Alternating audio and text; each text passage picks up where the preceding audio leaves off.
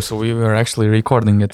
So if anybody wants to watch one of the greatest Lithuanian video- videos ever, just type Arturas Masulis, where amazing happens. Yes, Arturas Masulis, where amazing happens. Oh, I We'll, I think- put this video in description. Only where Arturas Masulis happens actually is the title of the video. I mean, it's it's probably the most underrated uh, video in Lithuanian YouTube, in my opinion. Only 23,000 views. It should so. be 23 million. Yeah, I agree. If you remember um, those years, uh, NBA had uh, their promo campaign with NBA "Where Amazing Happens" slogan, and with that slow music, and these were always. Uh,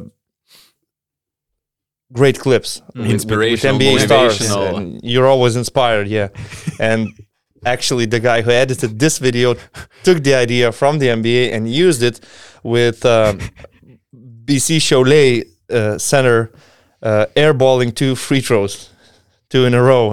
Apparently, it turned out that only the first one was the airball. was a clear airball. Yeah. The second one is questionable.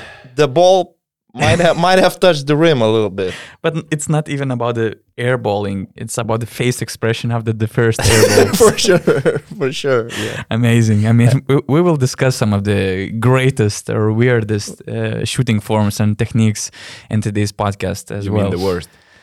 Uh, It I mean, depends on how depends on successful you are. Oh, yeah. of Yeah. these, By the uh, way, I checked some of these worst shooting techniques, and some of them were not shooting that bad. I mean, you imagine them would be like 30, 40%, and instead they were shooting like Giannis is shooting this season like 64% uh, free throws with these weirdest uh, Yeah. techniques of all time. But sometimes it's hard to wrap your head around the fact that professional basketball players at elite level struggle to make a free throw. That's why I was so angry watching Nick Claxton last season in, in the NBA playoffs uh, against the Boston Celtics, where he missed 10 in a row, I believe. Something like that. He was he was struggling so bad, and Yeah. and he's still struggling this season. And I have him in my fantasy, but Although he's a very promising young center, but he should do something with his free throws because uh, in today's game, I think it's a huge luxury for a coach to have a player on the court that makes only about 40% of his free throws because 47. you're a clear target for the other team. Uh, we have some players in EuroLeague also who struggle at the line, but not 40% struggle. Although Nick Calathes this season has a better three point shooting Yeah. percentage than free throw percentage, which is amazing, honestly. Yeah. Yeah, so it's been an amazing EuroLeague week. Uh, last week we will discuss. By the way, Uh-huh. sorry, man. Uh, great podcast with, with Malcolm and Thanks, man. Eric. Loved it, really. And Thanks. is Nick Calathes American? That's a good question. That's a good question. Malcolm played against, or yeah, I think he played against him like since they were Yeah. 15 or something. So I, I understand his argument. He had a good case, and if he has a dual citizenship, I don't see why he cannot be selected That's uh, true. as an That's true. American player. Yeah, that was a great pick, actually, a very smart pick. Yeah. Uh, by Malcolm. Yeah, if you want to watch that episode, uh, watch our videos uh, history section. And yeah, just just before the start, what really helps us uh, to grow is just subscribing our channel. I just saw some advanced stats of YouTube, and it turns out that more than fifty percent of our viewers they are not subscribers of Basket News channel, and you're doing a huge mistake because it's not ablo- about missing some of the great uh, URBONUS podcast episodes, but also some other video content which uh, Augustas Suliauskas uh, does. Our video team uh, is doing some great highlight clips. So you should be following basketnews.com uh, YouTube channel and press like button because it really helps us to grow. And for today's pod, we have some amazing games uh, from the last week: El Clasico, uh, Serbian Derby, Belgrade Derby. I mean, th- there should be some name, some title for that derby too, because El Clasico sounds sounds great. Baskonia Efes turned out to be an amazing game. And yeah, as we mentioned, as I mentioned, we will discuss some some of the greatest legendary uh, free throw or just shooting uh, techniques, and also we will try to trigger some national team uh, fans. But let's start from the Belgrade derby. Uh, what would be your impressions about Partizan's win over Red Star? And probably you will all agree that it was not as exciting as the first one in Stark Arena. Perhaps, but you still had drama. You had everything, and you even had uh, Nedovic buzzer beater once again. Just this time, it was not for the win; it was for the head-to-head record. Imagine that ga- that shot deciding Yes. who goes into playoffs. And like, imagine if Papapetrou was actually doing a stronger push because he was actually touching Nedovic, and I think that that's why Željko was so mad about that because he almost did Walter uh, Eddie Tavares. You mean three plus one? on the yeah, last shot. yeah, it was really close That would be crazy. because Papapetrou Yeah. almost had his hands on Nedovic. So if Nedovic would would use more of his, uh, I mean, Hollywood skills, I that could think- be a three plus one. Partizan is more than happy to take the win. Uh, the head-to-head advantage is obviously important, but uh, the important thing was simply to win the game any way possible.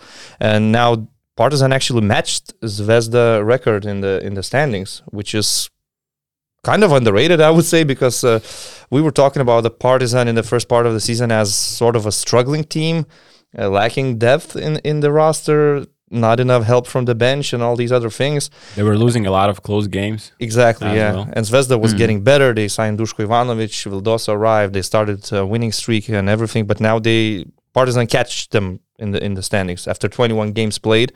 Uh, impressions about the game. Well, first of all, uh, I could go back to the game in Kaunas, and I think Zvezda had more or less similar pl- problems in the first half. Uh, that's sloppy turnovers.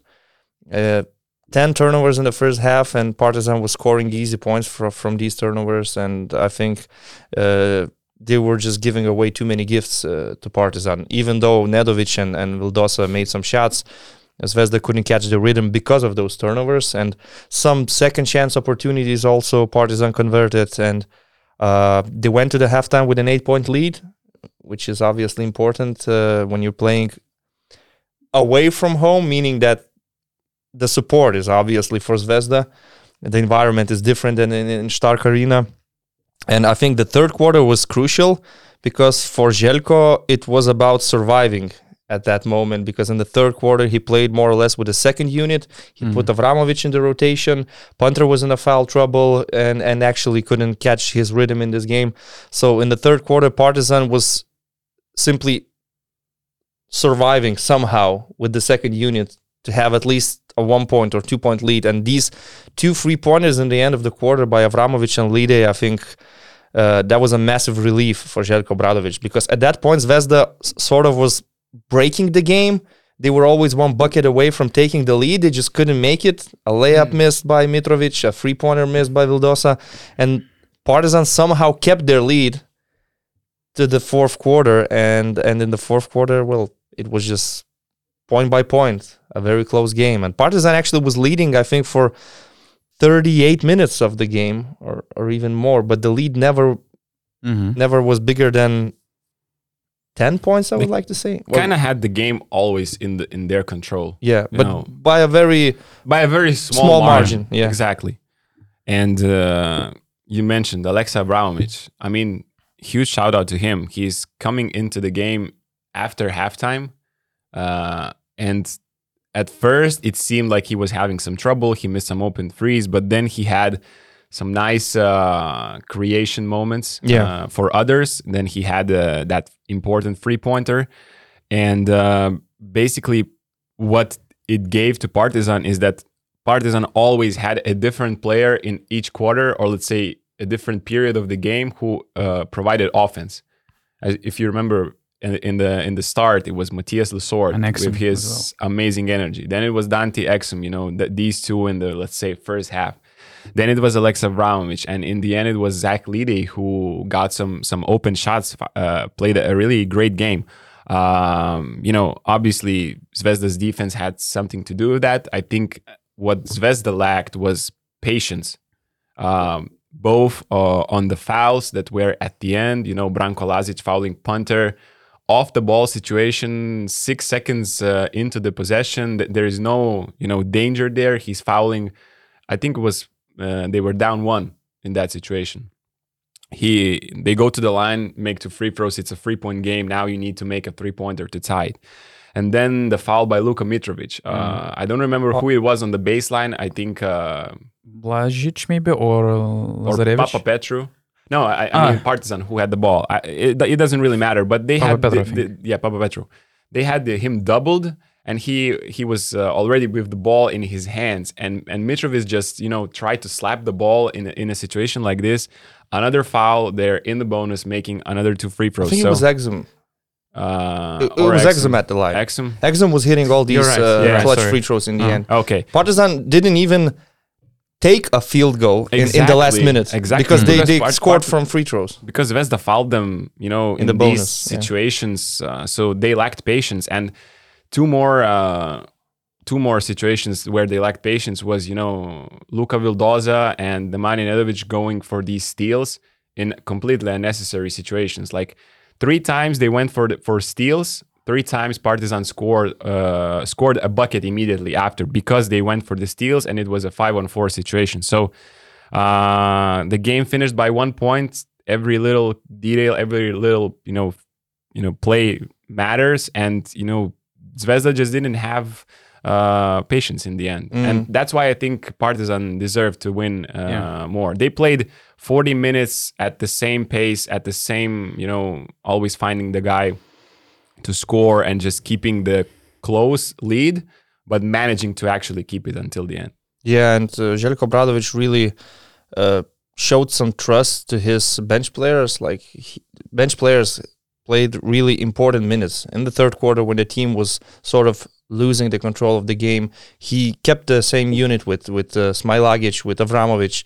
Uh, There was a moment where they played, I think, um, a, a five with uh, Ale- Avramovic, Papapetrou, Trifunovic, LeDay, and Smailagic. yeah, exactly. It wasn't uh uh the best, uh, you know, offense in, in those periods, but you know, They just survived these guys, yeah, they, they survived. They couldn't get a field goal, I believe, for the first three minutes in the third quarter after the halftime. You you could sense that uh, Duško Ivanovic team after the halftime will be more aggressive. They were limited. They will limit the turnovers and they will be more aggressive on defense. That's exactly what happened actually. And punter getting uh, silly fouls didn't really help Partizan because we know how important punter is uh, in the scoring department. Uh, but anyway, I would say that Željko Obradovic had a great game plan. Uh, first of all, how he uh, limited Zvezda's uh, big guys, Mitrovic and Petrushev. They didn't have their best uh, performances. Petrushev was dominating uh, in December, in January as well. In this game, he was limited and at the same time exposed on defense once again. And the other thing is, uh, Zvezda plays a lot of short roll actions with Mitrovic. Until the mid third quarter, it didn't really work for them. Partizan was prepared. Only then Mitrovic had some good moments, uh, dishing assists. I think he finished with five assists, but only two points. So that's that's a big thing for Partizan. I, I believe that they had LeDay and Lessort dominating, while Petrushev and Mitrovic were definitely limited. That was a great uh, note on the short roll situations. If you remember, in the first half, they Zvezda made like five turnovers in those situations. They were trying to pass the ball, you know, uh, up top, not the bounce passes. And Partizan players were so active with their hands, with just you know taking the ball here. Mathias Lessort, Kevin Punter, uh, and then in the second half they had these situations. You know, they started throwing these bounce bounce passes, but 16 turnovers by Zvezda and only seven by Partizan.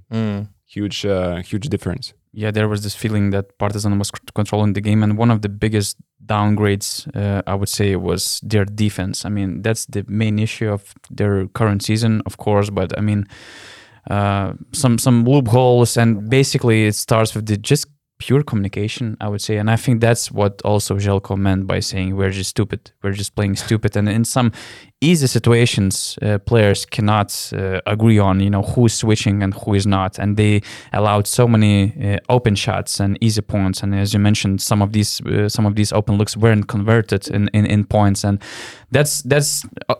The good thing is that they are progressing, but the whole defensive picture is, is horrible. I've checked some stats. They're allowing, uh, they have the worst defensive rating per Bibolytics. They allow 84 points per game, and that's the uh, biggest uh, number that Željko Obradovic had coaching any EuroLeague team, starting from Panathinaikos uh, to Fenerbahce. The only other season they allowed more than 80 points was in 2003 and 4.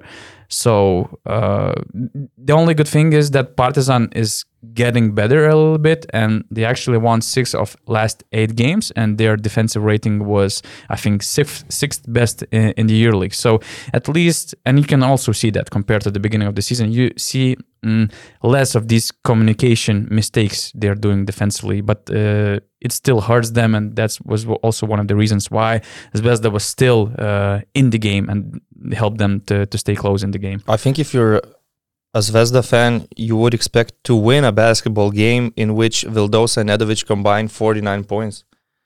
And on top of that, you have Dobric with three free pointers, and the team is shooting 47% from beyond the arc. You would definitely expect to win a game like this at home with these numbers from uh, your two scoring guards, I would say. Mm. Not necessarily true point guards. I would call them scoring guards, both Nedovic and Vildoza. Nedovic was always aggressive, penetrating, finishing in the paint. By the way, you don't see too many players in, in the EuroLeague uh, that finish the floater off the backboard. Nedovic does that constantly. Many players just take the free tr- the floater straight to the rim. Mhm. Nedovic uses the backboard, and I think it's it's it's kind of genius. Uh, at the same time, Vildoza with four free pointers, they were scoring buckets and scoring points, but the problem was uh, Partizan maybe forced them a little bit to play this uh, one-on-one type of basketball instead of involving they others. Switched, they switched uh, Yeah. everything and then just And and the guy Uroš Trifunovic, uh, he was put on the court in the fourth quarter for defensive purposes. Obviously, they were substituting punter and Trifunovic offense defense substitutions, and that was uh, I think a crucial moment when Zvezda had the possession. They were still in the game, and Nedovic slipped. Trifunovic went for the steal, and after that, there was no way back for for Zvezda. Mhm. You know, they actually, uh, I think EuroLeague posted this or on, on Twitter in the in the last weeks. In the top ten of worst uh, players that have not not what worst players, ten players that have the worst defensive impact on the court, measuring by their individual ra- uh, ratings of defense. There is Zach LeDay and Kevin Punter in that in that top ten, and uh, that's that's you know switching uh, replacing him with Uroš Trifunovic uh, you know, says that Željko prefers having him uh, on the court in last seconds, even if it means yeah, that maybe you are, you know, not allowed to have punter in the offense because you know maybe there is no no not not not no dead ball situation and you cannot uh, change it. But um, you know, what about uh, the choreographic performance by the Zvezda Pants? What, did- what did you think of, the all the posters? I mean, it's smart. It's it's always nice a, nice to have some. choreographic. It's always nice to have some banter that is sort of respect respectful towards the opponent. You're obviously um, irritating them by reminding, "Hey, Neto hit a game winner in Stark Arena," Nedovic's But- smile said it all, you know, Yeah, before the game. but it's nothing. Um, I would say uh, Offensive. offensive. Yeah, Yeah. exactly towards the other side. So I I loved it.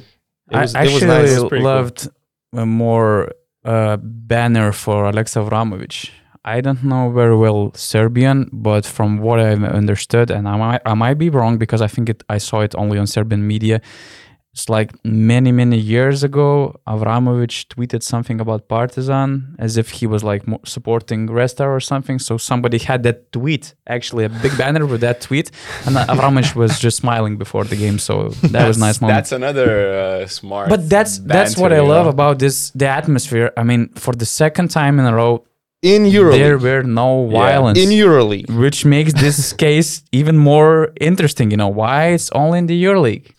Well, it was also explained by the fact that you know when they meet each other in the Serbian league, basically it means who wins that team goes to the EuroLeague. So the importance and the pressure is is bigger. There are a lot of local politics uh, involved that makes the pressure at some enormous levels but at the same time i really think that it's still up to the organization uh, which organizes the tournament and how they treat and how they find teams uh, for for provoking fans or for for for you know them being aggressive Well, I think fans probably realize the fact their club does not have EuroLeague A license. They're not one of the shareholders. So if you do some damage, the league will definitely put some red flags on you. Like, do we want a team with some hooligans in our league? And they behaved properly in, in, in these local derbies when they're played in the EuroLeague. ABA League is a different story, different environment, and you could probably say different culture. But we usually watch EuroLeague. So for EuroLeague, having this Belgrade derby, I think, is huge. Both games mm. this season were very exciting, unpredictable. You never knew what's going to happen up until the very last second. I And- mean, th- their their game in ABA League uh, this season w- was interrupted after nine minutes Yeah. in the first quarter. So 10, 10 of March, the the second part Can you or imagine? the fourth part. Can you imagine what would be the worth of Zach LeDay if he could, could be more consistent and he could deliver these monster performances on a consistent basis? Because I remember him from Žalgiris season. Sometimes he had this extra energy and he Mhm. was balling like crazy. But then on other nights, you see him missing some shots, not being into the game as much. and in this game, he was so focused and he was Mm. just focused on dominating. It was Yeah. sheer dominance. Like hitting spot up shots, obviously, is important, but also some post up plays, some fadeaway shots, uh, last second shots with the clock running out. Um, and actually, this season, you have to say he's proven to be a pretty good sh- shooter. Uh, 44.7% for a big man. These are great numbers. He, he to me he was always you know uh, you know not, not the most consistent one but definitely a forward that can stretch the floor and and you know when he has the ball open in his hands I, I want him to shoot and you know just having him is such a luxury I think for your offense because he's the the one guy uh, a big guy who offensively can just manufacture a shot for himself at any given moment. Yeah. I mean that hook where he is just holding the ball in his hands and just shooting with a a strange technique as well, you know, not the free throw, but he's making those shots. So Can you imagine being a Milano fan and going from punter and LeDay to Voigtmann and Luwawu-Cabarrot? I'm not sure if it's that it, if that's Let's a correct not- comparison. let's not go there. Maybe we, Yeah. we have Sorry, been man. we have been in that hole before, Sorry, man. and it kind of hurts. After those two close games, which team chances for the playoffs you like more? I'm still going with Zvezda. I, I still think they have more quality in the roster. And also, if, if Facundo Campazzo is available for six games in the regular season, in the end, it will, will make a difference. Uh, I, I think they're a deeper team. So I still go with Zvezda. And they also have the head to head advantage. Who knows? Maybe they will finish on the same same result. But I don't see both teams making the playoffs. Mm. Obviously, at the moment, both of them are trying to catch the playoffs. But I, and I, they're I, just one win away, Basically, I would so- favor Zvezda in this in this race.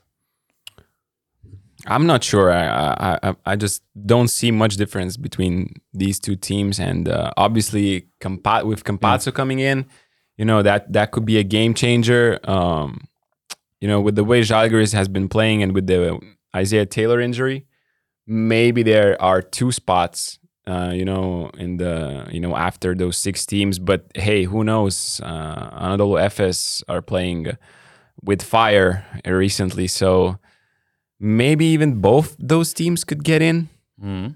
because like there's both this on- only one win away and there is Maccabi, Valencia, you know, you never know what to expect from those two teams as well. I don't Uh, see that happening. both I just like that, of course, Campazzo will be a huge booster for Red Star. And just in general, Red Star is playing solid basketball after uh, Ivanovic took over.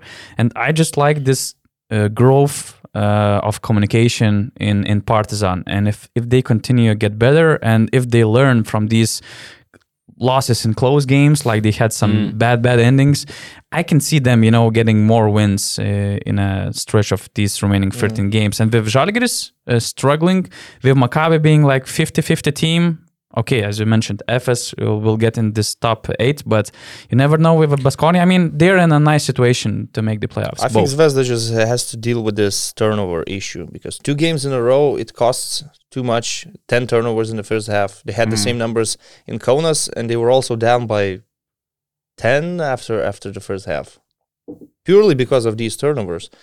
Uh, so you must do something about it. Uh, you cannot play this way for the first half and then start fixing things only after the halftime. Uh, you should take care of the ball basically because they could have won both of these games against Žalgiris and against Partizan. and they would be in a position with 12-9 right now in the standings, and they would be in the top eight. So at least they they had to win one from these two games, and they lost both, which which obviously hurts. But I still believe they are a slightly better team than Partizan. Yeah, probably I agree. Probably Zvezda has have more chances, and simply because you know, you know, Partizan has the best offense but the worst defense. And in the long term, I will just simply go with the team that has better defense. And you know, Zvezda have that, and they have Campazzo coming in for the last uh, nine games, I think, because you know, as we know, February is going He's to four be Yeah. games away from coming back. yeah, February is not from this moment. They will have only four games, so And actually, when you were were naming those those clubs that are in the playoff picture, you didn't even name Valencia. I think they shouldn't Yeah. be overlooked. they have a lot of talent. They added uh, Shannon Evans on top of everything. Chris Jones is healthy right now. They're playing very fluid offense, at least at home. They're very difficult to beat, and uh, I wouldn't rule them out. They're also in the race, so it's it's it's a really really big it's battle for, for, for at least two spots in in, in the playoffs. I would even say maybe more. You know, Maybe you, even you never more. know. Who- Who knows? Who knows? two two win uh, gap between sixth and um, tenth place. So Let's play the game start bench cut. We have mm. Sergio Llull, Sergio Llull, Sergio Sergio Rodriguez, sorry, and Milos Teodosic. Start bench cut. Yeah. That's a tough one, but we're deciding on based on how they play right now This season, this season. right now, yeah. Um. So at the moment, I would start Milos because he has a huge impact on every game Virtus plays right now. And I'm benching Chacho, and unfortunately, I'm cutting you.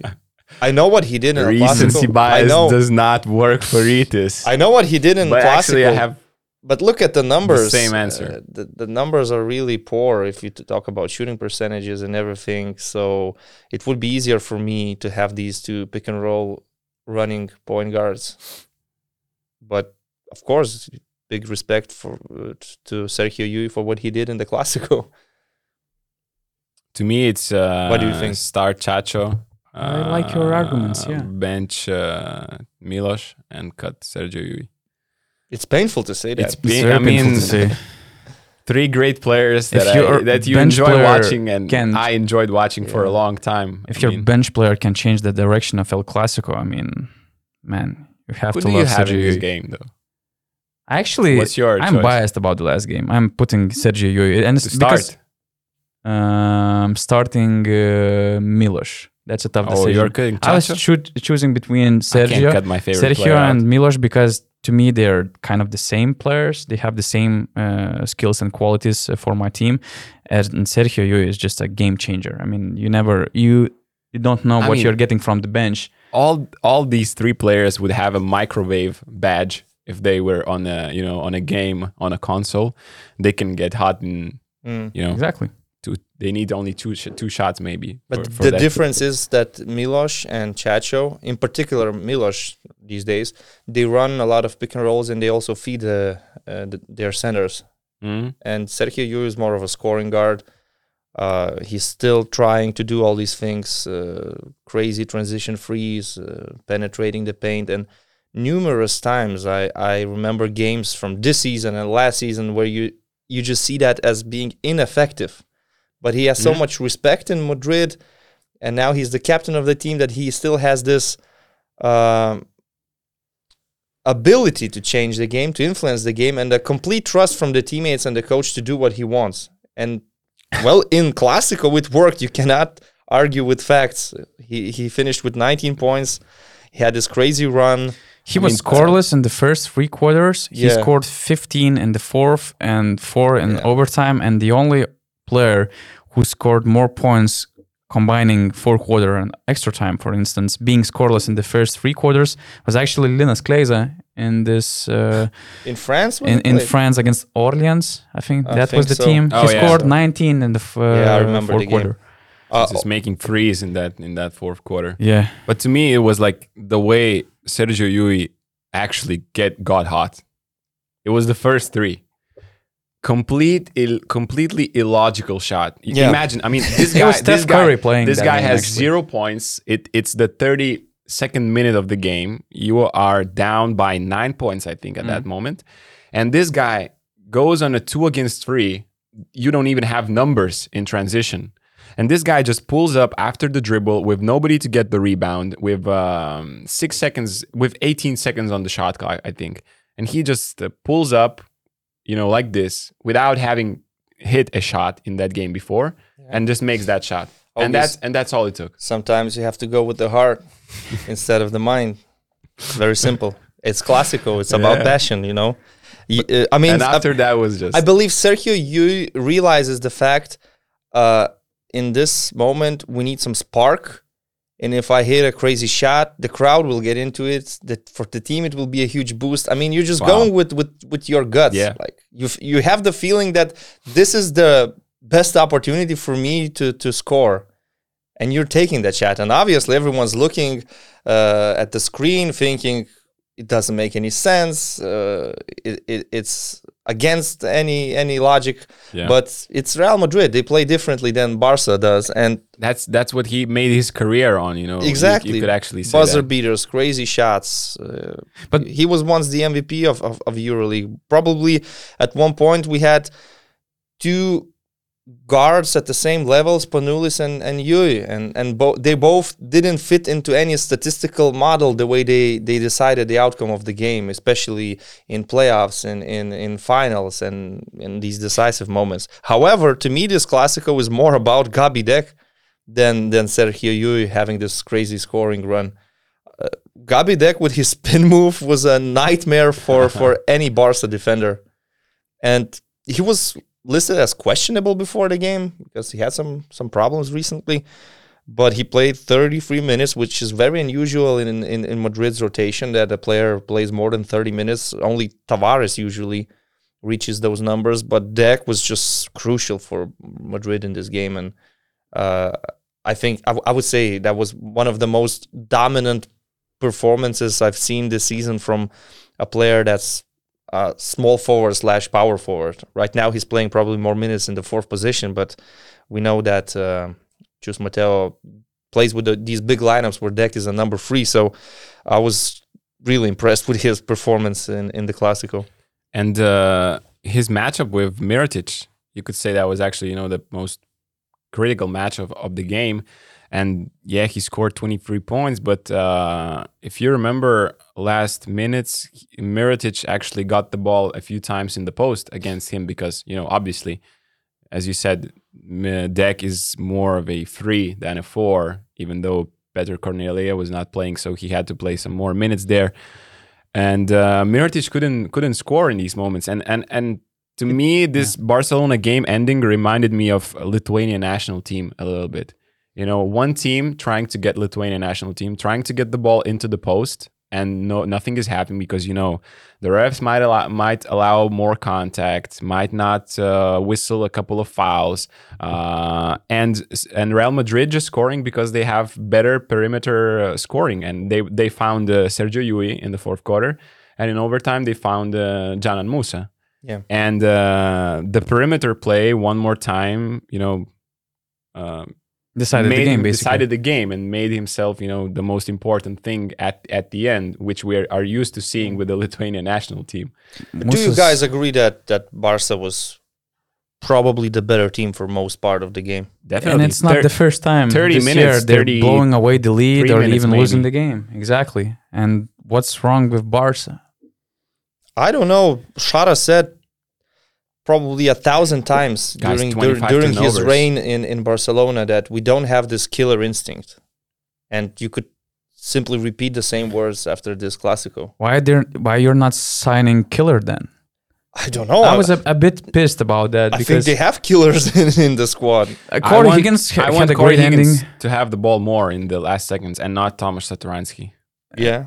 Yeah. I just found out this crazy stat. Of course, Satoransky is a is a different point guard. He's he's not your scorer. He you sign him to to set the offense and and stuff like that. But I checked the stats of Satoransky uh, performances in the fourth quarters. His average in fourth quarters is 1.2 points, 0.5 assists, 0.4 turnovers in six minutes. That's crazy. And he's one of the best paid uh, Barcelona uh, players. Vesely, for instance, 1.8 points and 0.9 rebounds in less than five minutes. I mean, they're one of your ma- most paid players. And usually, if I sign, you know, players on big paychecks, you have to play them in the crucial moment, and y- they have to have that skill to play decisive minutes. That's the main difference. For example, these these guys like Micic, Clyburn, Larkin, they're playing like eight nine minutes uh, in the deciding uh, quarter. Kostas Sloukas, uh, even Nicolaitis uh, Wilbekin in Fenerbahce, they're playing six or, or, or more minutes. I just think that Sha- Šaras already mentioned that he was lacking of killer instinct, and with the last year's squad, he had a chance to reshape a roster a little bit, but he didn't bring uh, those uh, killers to this team. So that that what surprises me. Corey Higgins was doing really good job, but I would say that uh, Madrid's defense, especially when they brought uh, Poirier uh, on, on the court, I think it was in the overtime, they really did great job uh, defensively containing Higgins and. Gabi Deck uh, contained Mirotic as well. Great in the low post. I think that Mirotic uh, traveled uh, twice in the decisive uh, minutes of the fourth quarter. So they were doing great job defensively. And you think that, of course, you can finish the game with Mirotic and Higgins. That should be enough. But if you're a big team, uh, if you have a chance to sign top players, I mean, you have to look for for killers. Laprovitola is usually a killer, well, and he that- didn't have a great game. That's what I'm saying. I mean, it's it's an unfair complaint because if you have Laprovitola and Higgins, you have players that can close games and kill games. It's it's the question whether you put them in the best position to close those games. And when you have your best player, and you mentioned Satoransky's salary, Mirotic is the most expensive player in the league. So sometimes you're just forcing it, playing through him in, in, the crunch time. And to me, uh, when doesn't matter how good your stretch four is, when it when the time comes to close the game, it's about the guards. And to me, Corey Higgins needs to have the ball in his hands more. Second option is obviously Laprovitola. Uh, definitely not Satoransky. He's a different kind of a point guard. So I don't agree that they don't have killers on the team. It's maybe that they don't play killers basketball. The system is fine. You play your system, but when there's two minutes left and it's a close game, it's not about the system or running sets. It's about the best players taking best possible basketball decisions. And to me, Corey Higgins is a proven clutch player in the EuroLeague. If you look at his Moscow days and you see some game winners uh, for Barcelona, not only in the EuroLeague, in the ACB League playoffs as well. I think basketball should be a little bit more simple with two minutes left in the game. That's what Madrid does. The worst lineup for Barca in this game was uh, Satoransky, Higgins, uh, Kalinic, Mirotic, and uh, Nnaji. Yeah. Minus 12 and in four and a half minutes. And most of that time came in the, in the overtime. Would you agree that maybe, you know, Laprovitola Higgins in the in the in the backcourt uh, would make you know a, a little bit better closing lineup maybe for sure. for, for Barcelona For sure. uh, be- because you know probably what's what Šaras is doing is you know valuing defense in the last moments of the game more than than the potential offense. You know he thinks that we with the system we run we can get a nice shot even with this five on the court because you have Nnaji you have Satoransky, you have Kalinic that you can you know risk from them Mm. a little bit. And uh, instead of let's say playing uh, Sanli, Lapro, and Higgins on the court at the same time, or maybe even even Abrines, you know, uh, who is actually playing, you know, converting on those shots that Šaras creates for him. So probably you know he's just valuing defense, and you know sometimes in the close games it doesn't really, it hasn't really paid off. Let's say up until I just point. think that it was also related to the fact that Laprovitola was just not having great game. yeah, lately he's and I in, four in those game- four four games- quarter minutes he was he was very average but at the same time in the crucial moments probably have to show more trust to those players who can decide games because for example his plus and minus in the second half was like minus seven seven uh, second worst in the team so i believe that shara's decision was based on that and he decided to go with yeah, Lapro, different guys Lapro recently, I don't know, three or four games that he's playing, let's say, below his usual standards. Yeah, and I, I could also add that in the previous seasons, it, it was always uh, a big help for them having a, a sharpshooter like Kyle, Kuric on the court. Mm. This season, he's barely playing, and his absence is- is actually felt. I mean, they're trying to use Abrines in a similar way uh, as uh, Kyle Kuric in, in the previous seasons, but to me, Abrines is not as consistent as as Kyle Kuric is, and uh, with Kuric struggling and maybe declining a little bit, you're starting to think that um, a very good team needs an elite shooter at three point specialist. And I'm always just thinking every season about Matt Thomas and his potential comeback to EuroLeague and how could he, he could be a great fit for basically any team. Mm. And yeah, if Kyle Kuric is healthy and ready, I think he could make a difference in some situations as a shooter with his off ball movement and, and everything he does. And just for the last notes about this game, I just love this generation generational shift uh, in the end of the game. First, it was Serg- Sergio Llull with this crazy four quarter performance, and what I actually li- loved the most, besides him scoring the ball, that he made this spark also by some defensive stops, stealing the ball from Mirotic. Uh, he actually blocked that shot, uh, that Abrines shot. It was uh, also very important uh, situation. So uh, he was he also showed this example of you know you can love his skill, you can try to learn to to be as skillful as uh, Sergio Llull is, but every young player, every up and coming EuroLeague player also have to learn how to play your heart out and how it actually can make the difference in this EuroLeague where the margin of level, the difference of the level is is not so great. So all these little things like putting extra step, uh, both individually or team wise, like we see examples of Žalgiris, Baskonia for the many times you know making these crazy turnarounds it's it's it's something which is very valuable in the EuroLeague but this Jaman, uh, Džanan Musa thing I mean when Sergio Llull mm, made his like this second crazy three pointer he he showed that loco sign or something loco I think that's how you say crazy right loco está muy loco no Yeah. yeah. And then Musa, Musa with nine point performance in the uh, extra time. I mean, he's really loco, I would say. He had open open look shots in the overtime, easy easy three pointer. No, he missed that shot. Instead, I think that they got the offensive rebound in that possession. Instead, he went for a one uh, leg runner contested shot. He made that crazy shot. Then these Oh, that was that was a lucky two shot, three pointers. I mean, and he was showing the same sign actually, and he he, he seems like the next Sergio Llull on on Real Madrid team with this charisma. With he's also playing a lot from his emotion. Yeah.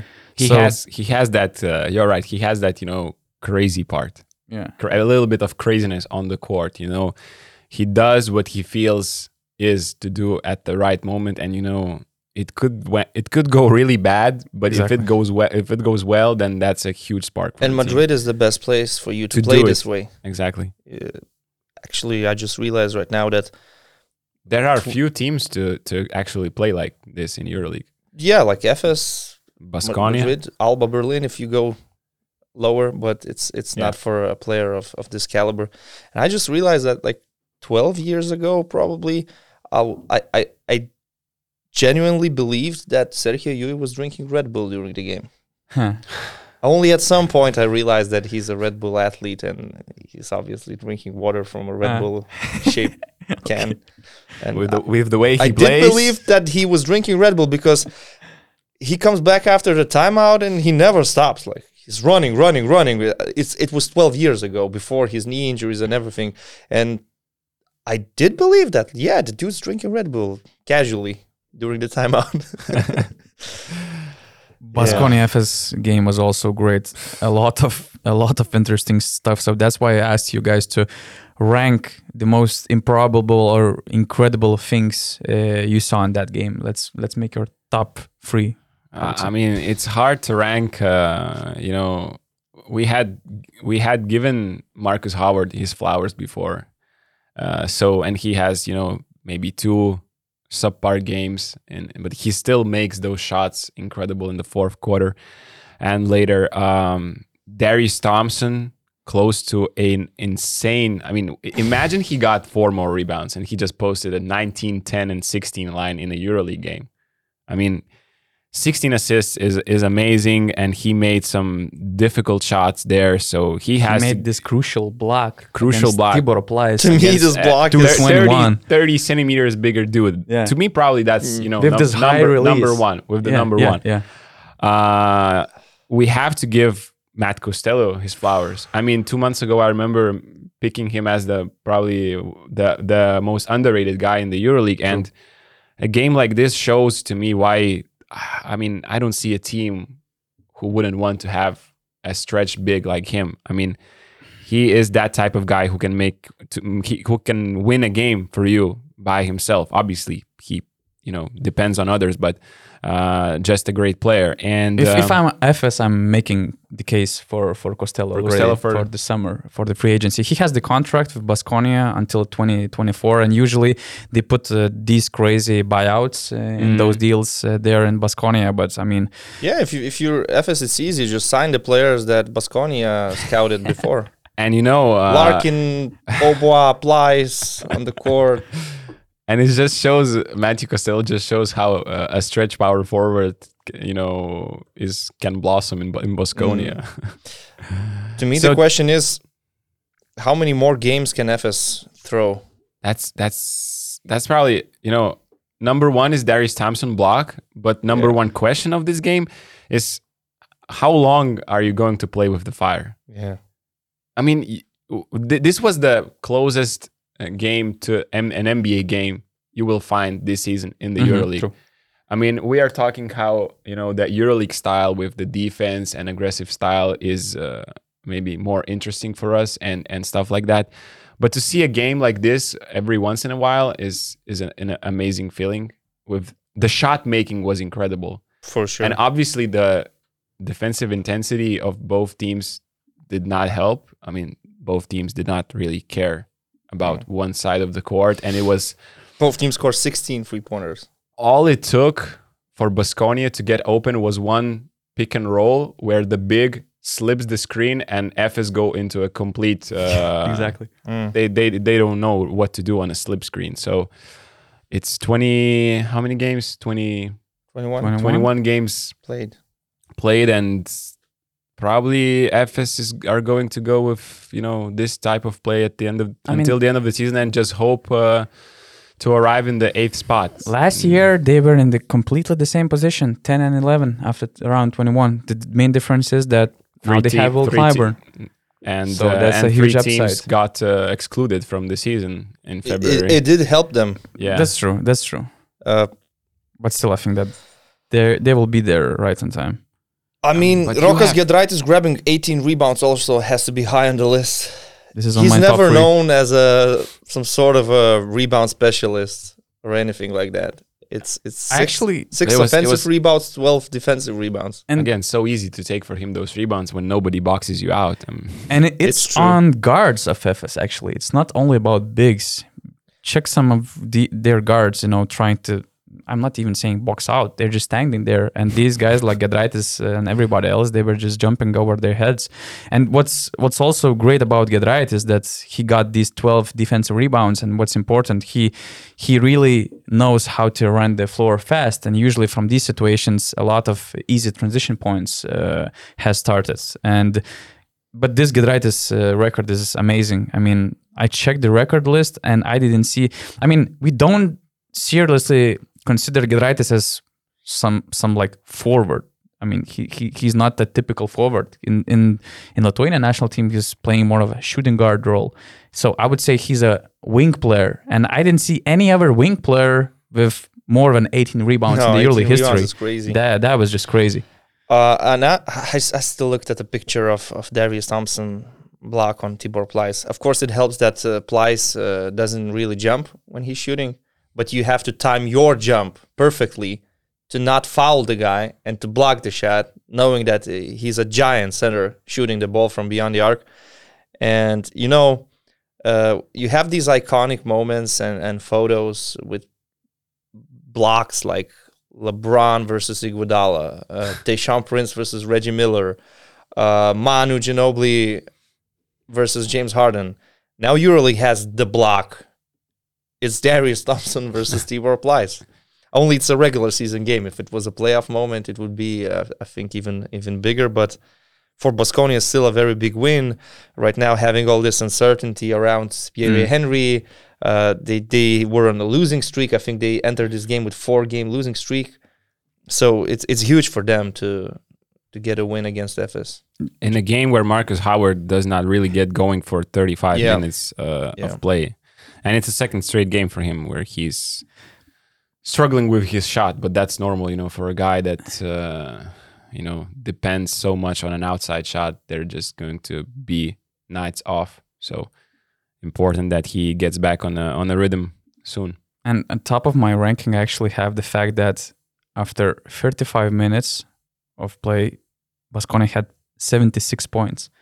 So they finished with 114, which means they scored 38 points in the last 10 minutes. And they finished the game with 31 assists compared to Efes 16. That tells a lot about the ball movements, uh, the way uh, Baskonia is sharing the ball, and how you can see the clear team effort uh, out there instead of deciding games on ISO plays. And Efes still had a ten point lead in the fourth quarter. I mean, from Few this times. from this Few point, times. You cannot afford to lose games. You have the better players on the court. You're up ten with seven minutes left. I mean, when it happens once, fine, I can live with that. But when when it happens two times, three times, four times during the season, it, I mean, just at some point you have to stop with this complacency and everything and get serious. Simple. They, as I said before, they get serious when they play Barcelona. Yeah, and Olympiacos and, and, and these other teams. Uh, I do see that, but I also see the standings. Losing to Valencia, losing to Baskonia doesn't really help you. They actually lost to uh, Baskonia twice, and they're in a playoff conversation. Valencia so that twice. might yeah, that might hurt them in the long And run. And these two Spanish teams are trying to catch the playoffs as well. but as Shane Larkin said, we're all raising the, the same questions every year, and the final outcome is the same. So Yeah, it's still possible. believe in a It- it- it is possible. I do believe in that. It doesn't matter if they finish eighth, seventh, sixth, or third. As long as they make the playoffs, they have a shot at a three-peat. what I is just, not? yeah. just uh, if they are in the eighth spot at the end of the season, I just you know regret getting the number one seed. Mm, True. that's obvious. Just That's obvious. True. not fair. What is what is impossible actually is our following topic just to trigger uh, national team fans all around Europe and especially Ah. those European powerhouses. Pierria, Pierria, nothing about Pierria Henry. it's it's sad situation and especially when you see guy cheering uh, for for for his team with Tadas Sedekerskis on on sidelines and being in the huddle. I mean, and knowing how important Baskonia as a team is uh, for this guy, it was sad that he's suspected by all those things and he might get fined uh, with a huge fine. What's the, what's the um, usual fine for this? If you are you know I mean, if fake fake sample is probably it's even, something I've even- never even heard worse before uh, in Europe. So I believe it might be even worse. It might it might be some levels of fines they're getting just for a positive Mm. doping test, and then if you fake sample, it might be even worse. So There was even uh, some rumors that he could be banned for a for lifetime. life, to- yeah, I saw play. Saw that. This, I'm I'm not sure how Mm. real, how legit is this, but a lot of uncertainties in this situation. So it's it's really hard to say anything. You cannot kind of you know advocate and defend player if he really did that, but at the same time, until it's not clear the final decision, if there's no Mm. uh, the research is not being done yet. I mean, it's also tough to speculate on this topic. Yeah. So yeah, just just going to the topic, we are going to speculate a lot. Uh, Walkup, Thomas Walkup, was asked by famous Greek commentator if he would like to play for the Greek national team if he had an opportunity to represent the country. He politely responded that he's American. But as since this is a topic that triggers basketball fans, let's take five European powerhouses without naturalized players and find five greatest additions from the EuroLeague uh, for them. I mean, and let's, have let's find Lorenzo Brown for each country. yeah, uh, Lorenzo Brown is not available right now. Oh, okay. So Oh, yeah, right. He's Spanish. yeah, he's he's uh, He's Lorenzo He's Dantes Lorenzo Dantes Moron. exactly. So we have five teams: France, Serbia, Lithuania, Italy, and Greece. Look for France, it's settled. Yeah, for Joel France. Embiid. I was, I if was Joel Embiid chooses United States, in that case, who would you sign for them from the Euro? why we start. Why I wouldn't sign starting from anyone from France. well, f- f- You France. brought Embiid. so- Exactly. if we're talking about France, why, why, why, why do you sign? my my answer when you said well for France it's easy. I thought you were going to say they don't need anyone because that was my answer. yeah, but at the same time, they have the opportunity to play Joel, Joel Embiid. Embiid and they have Ben Benyama and uh, who they're having on their backcourt? I think they're missing a point guard. yeah in a need of a quality point guard. That's but but who they who could I would they- actually send Thomas Walkup over there. I think they have. But Thomas Walkup, you know, does not have anything with the French. With the No, but I mean, it, that's- it's, it that's- does. You that's don't the have task. any any That's ties. the task. You just yeah, get but I was passport. trying, you know, make players No, that have no, no. some kind of Ah. ties No, at least no, with the Nah. country. I mean, what kind of ties some of these naturalized No, players I had mean, that yeah, signed for national teams? Let's, let's say for Serbia, I put Mathias Lessort Look, because of the way French. he's Man, naturalizing players. but you cannot naturalize Yeah, the you French ha- player who to played pick for a the player national team. that- Did he play? that is not locked So. yet and is think so. available. Yeah, yeah. That's Did he the- play? Lessort Yes, for France? Lazard. I think I he. have a feeling that it's enough to play at least one single FIBA qualifier, and and that's it. You're locked. So I think he did play at least one game or something. uh, he played in qualifiers in FIBA World Cup Yeah, that's it. 2019. That's, That's it. okay. He's done. So you know, Kevin Punter then. yeah, for- that's, that's with for France? with Fournier For Serbia. two Ah, for. Serbia. Okay. But Oh, for Serbia. Uh, but for France, I Yeah, have an let's go with idea. Actually, I, I have an idea. Thomas Walkup, it's a good choice. A defensive point guard yeah, that, who that can set up the ne- offense? next to other defensive players like Terry Tarpey and and these other guys, it could work pressuring the ball. Not necessarily the it's more about next to Evan Fournier, for example. yeah yeah. But to me, I think the better fit is Paris Lee, be, just ba- basically because he's Paris. Yeah.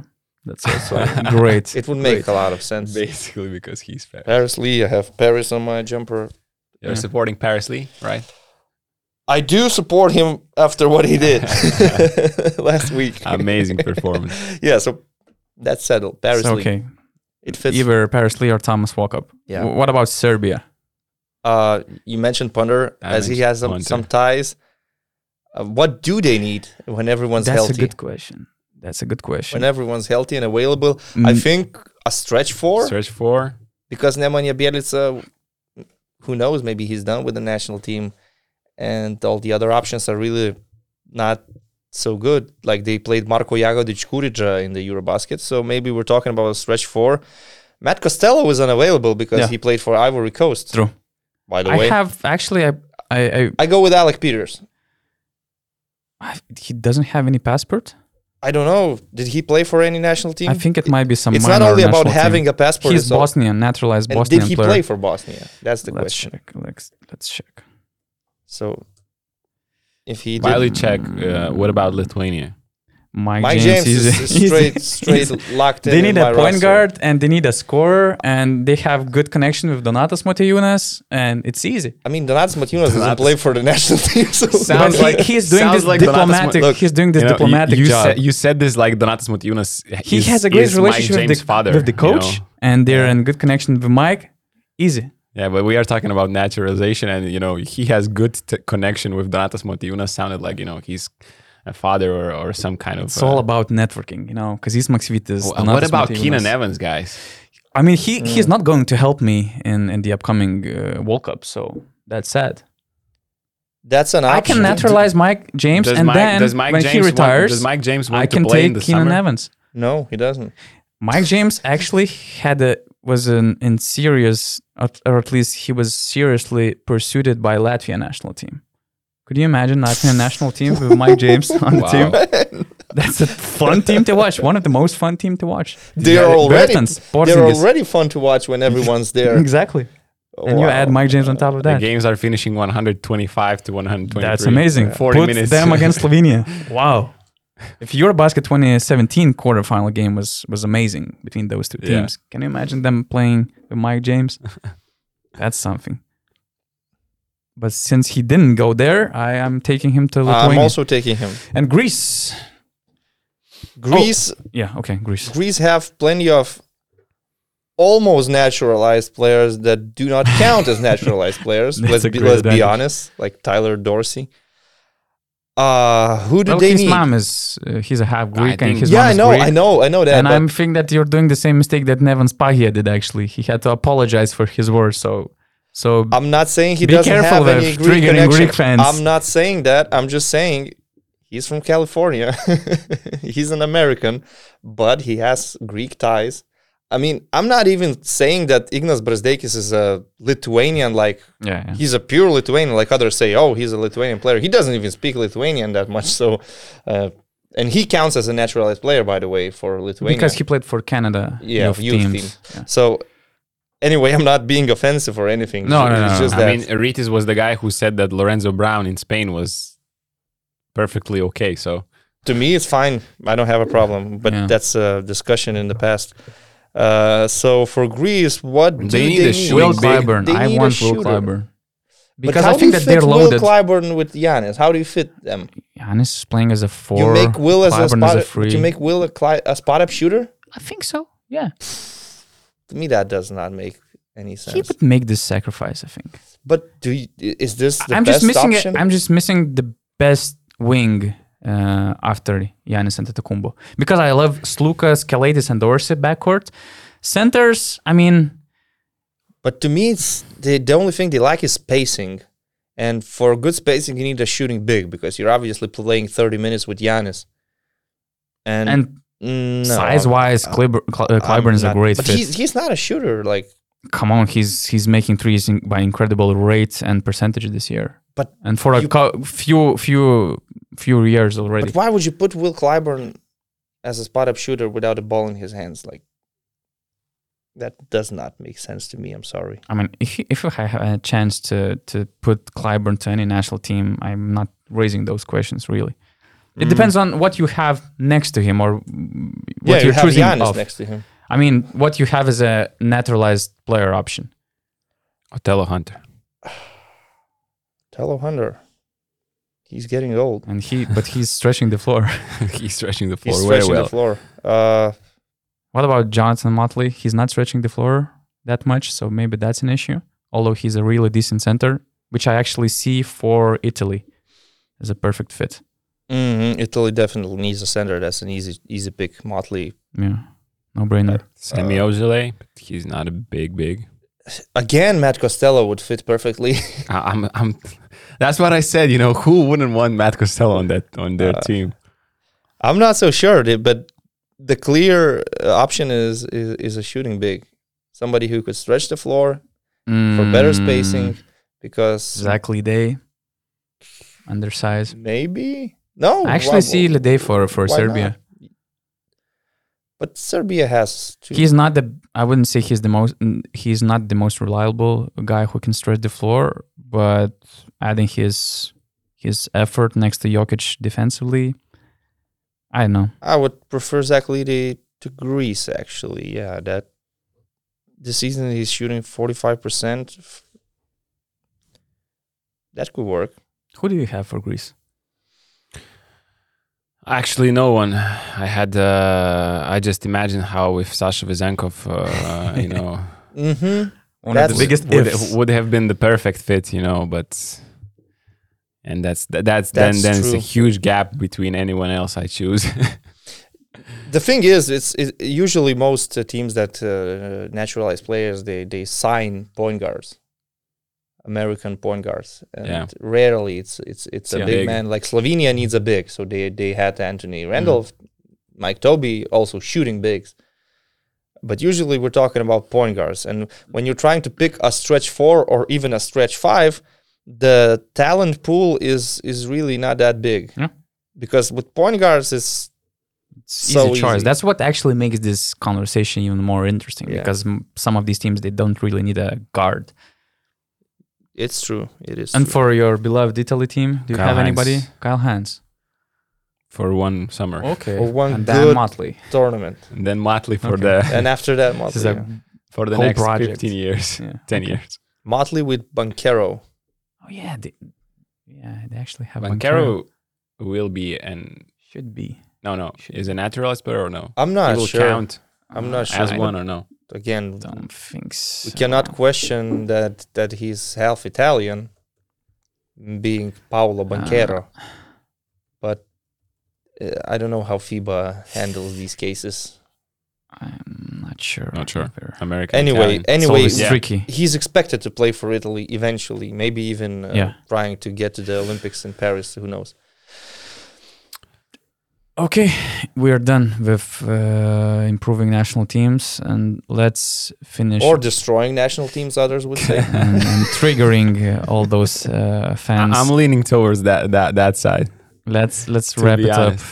I want to Uh, be a GM of a national team, yeah. signing players, revolutionize. Rytis would have uh, two players who are a quarter of that their nation, and then one naturalized player probably. the last NBA topic to wrap it up. Uh, Jeremy Sochan is a great player. First of all, amazing uh, rookie. He's on a great stretch uh, right now. He he's he had a 30 point game, and he he became the first Spurs rookie since Tim Duncan to to go over 30. He's on a nice stretch of the last five games, averaging 19 points, six rebounds, three assists, making 59% of three pointers and 89% of free throws. And but he's the course- future of, of, of Poland, by the way. and he's the future of uh, Poland, uh, being American uh, Polish player. But of course, everybody is talking about his free throw mechanics. or his hairstyle. Hairstyle is another impressive thing about him. But I think the last guy that had similar hairstyle in San Antonio was dating Madonna in the 90s. Do you know? doing some By any means, who, Crazy what stuff was with the I Carmen name of believe that Electra. guy? he, he, he's known as the Worm. uh, Oh, that guy. yeah, there was one decent guy. He won some championships in Chicago. There was some story with Carmen Electra in Detroit. in Chicago, right? I I, Yeah. I do believe that. Yeah. So the weirdest free throw shooting techniques. Yeah, the topic. Uh, is first the of all, shout out to, to Sochan for being so brave because you know Yeah. you're gonna be mocked by some fans and and people watching basketball just because of your unorthodox shooting routine, but his numbers improved by like twenty percent or thirty even. Yeah. So before changing his mechanics, he was a 45 free throw shooter. Then his his numbers leaped to 75, and now, as, I as I mentioned in the last five games, it's incredible 89% uh, accuracy. But actually, you know, he knew he was going to be on every social media post the day he changed his routine, but he is shooting the way, you know, you are progressing on the shooting mechanics drills you are maybe doing before the practice when you are young. You know, you start with these one-handed shots and then you progress just mo- mo- moving backwards. And so it's nothing i mean it's weird to see because nobody else does it but it's actually the same movement you are doing when you are shooting with two hands so yeah, um, exactly.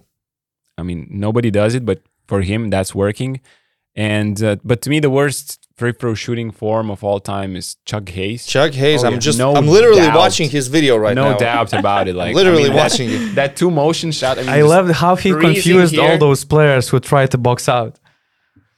every Damn. every time it's a s- it's a line violation for the for the other guy It's like he's playing online and his internet connection is lost For- midway for, midway for through half, his for half a second and then he reconnects yeah. There's a lag and uh at the An- sa- Andris Biedrins had similar disconnection. yeah, Andris you could Biedrins, that's mention that's that. a good choice. I would say from the players that were pretty successful making the free throws, but they're not only free throw routine, but at the same time the jump shot was crazy, uh, unorthodox and strange. Uh, Shawn Marion definitely. Mm. Basically, pushing the ball from his stomach, Mm. something like this. Yeah. But he was making shots. Talking about actually, Chuck Hayes has 62% Yeah. career free throw percentage. It's not Yeah, that Giannis bad. has 64 this season, Yeah, for It's not that example. bad. And talking about pushing the ball, uh, Joakim Noah Yeah, Oh yeah. for sure. with two hands, It's like Marion did it from his stomach, uh, Noah from his chest, like like this. a, a bit higher. Yeah. And Ronnie Brewer, uh, another member of Chicago Bulls, he also had, you know, seemed like a two-handed shot, two-handed free throw routine. So that was that was weird, and uh, just just not I don't know how to say to me Italian word brutto comes to my mind Sounds brutal. exactly, but just doesn't sound as good in English. Yeah. Rick Uh, Barry, of course, is a legend. He had this granny style, like we say in Lithuania, and I found a great quote. Uh, Rick Barry actually started uh, shooting his free throws in granny style since high school, and he had amazing quote actually. If you're shooting 80% or better, great. If you can't shoot 80%, you're not a good free throw shooter. that simple. If you can't shoot in the mid 70s, you need to think seriously about it. If you're a 60%, 50% free throw shooter, by God, you should try anything. and Rick Barrett was actually 90% free throw shooter with this granny style. Mm. So that was amazing story, and probably Sochan was also inspired. You know what Sochan does? examples. What Sochan does? It's similar to how Shaq would take his free throws. It's just that he Hmm. used his left hand for like support. Mm. He didn't really have the ball in his both hands. He was shooting with the right, and the left was just supporting, touching the ball a little bit. And Shaq was not a good free throw shooter, obviously, but again, his his shooting te- technique is more than questionable. However, at the same time, you do realize that when he's holding the ball in his hands, to him, the basketball, the size seven basketball, probably feels like a an orange to me. Yeah. So if I'm shooting an orange, I would need to make some adjustments also. I will always remember how Shaq said, I averaged 30 without the free throws. Yeah. and at one point, there was this narrative in the early 2000s that Shaq hired uh, an individual tra- trainer for, for free throw. Yeah. Uh, to improve his free throw percentages. And he did have some slight improvement, but then he stopped and he said, well, if I'm going to start making free throws, I'm going to be a perfect basketball player, and that wouldn't be fair. Talking only. about underhanded, uh, you know, this Rick Barry shot. We have a guy in Europe, Chinanu Chinanu Onuaku, who is not right now in uh, Hapoel, no, in Tel Aviv. He was Hapoel, in I think. Jerusalem, I think, or Tel Aviv. He was in mix. Sassari as well. Yeah. And uh, he was always close to becoming the EuroLeague player. Actually, He's shooting 70, uh, 76% that's all. this way this season. That's solid. And I mean, I think that Jeremy will nail this uh, shooting form because he's a he's a big learner, big student of the game. When he uh, started his rookie NCAA season, he was not even uh, listed as a top 100 player in, in the United States, and he made a huge leap uh, throughout his uh, rookie season. And what actually also helped him to to become a lottery pick was a great uh, great job he did uh, in the training camp uh, of his agency bef- before the draft, and that's where NBA scouts and NBA execs noticed that how fast he can actually progress and and and learn and and to improve. And this shooting form change that only proves that he can nail things really quick, and that will help to him to become more complete player because since he's already a huge uh, impact uh, changer and defensively. So yeah, it's it's gonna be very impressive to see him in the national team basketball uh, as well sooner or and next later. to, and next to Wimber, Victor Wembanyama. exactly, exactly. I'm just praying every night that Victor Wembanyama doesn't land in Charlotte. Oh. Charlotte, Oh. everything about Charlotte Hornets is boring and disappointing. And they are in the in, in the race. They will have a lottery pick. I'm just hoping it's not gonna be the first pick. It's Houston, San Antonio. I'm sending him to Texas, whether whether San Antonio or Houston. Texas. That's I said it on purpose. Everything's bigger. Yeehaw, Texas, baby. Okay, guys, thanks a lot for this great, entertaining conversation. Don't forget to like uh, this video and subscribe our channel. And see you very soon. This week we have a Q&A episode. We will make this Q&A questionnaire for, for the upcoming podcast. Uh, don't forget to become Beyond Plus members. Actually, we have great WhatsApp chat community where Augustas is also sometimes discussing uh, about some games with our Plus members.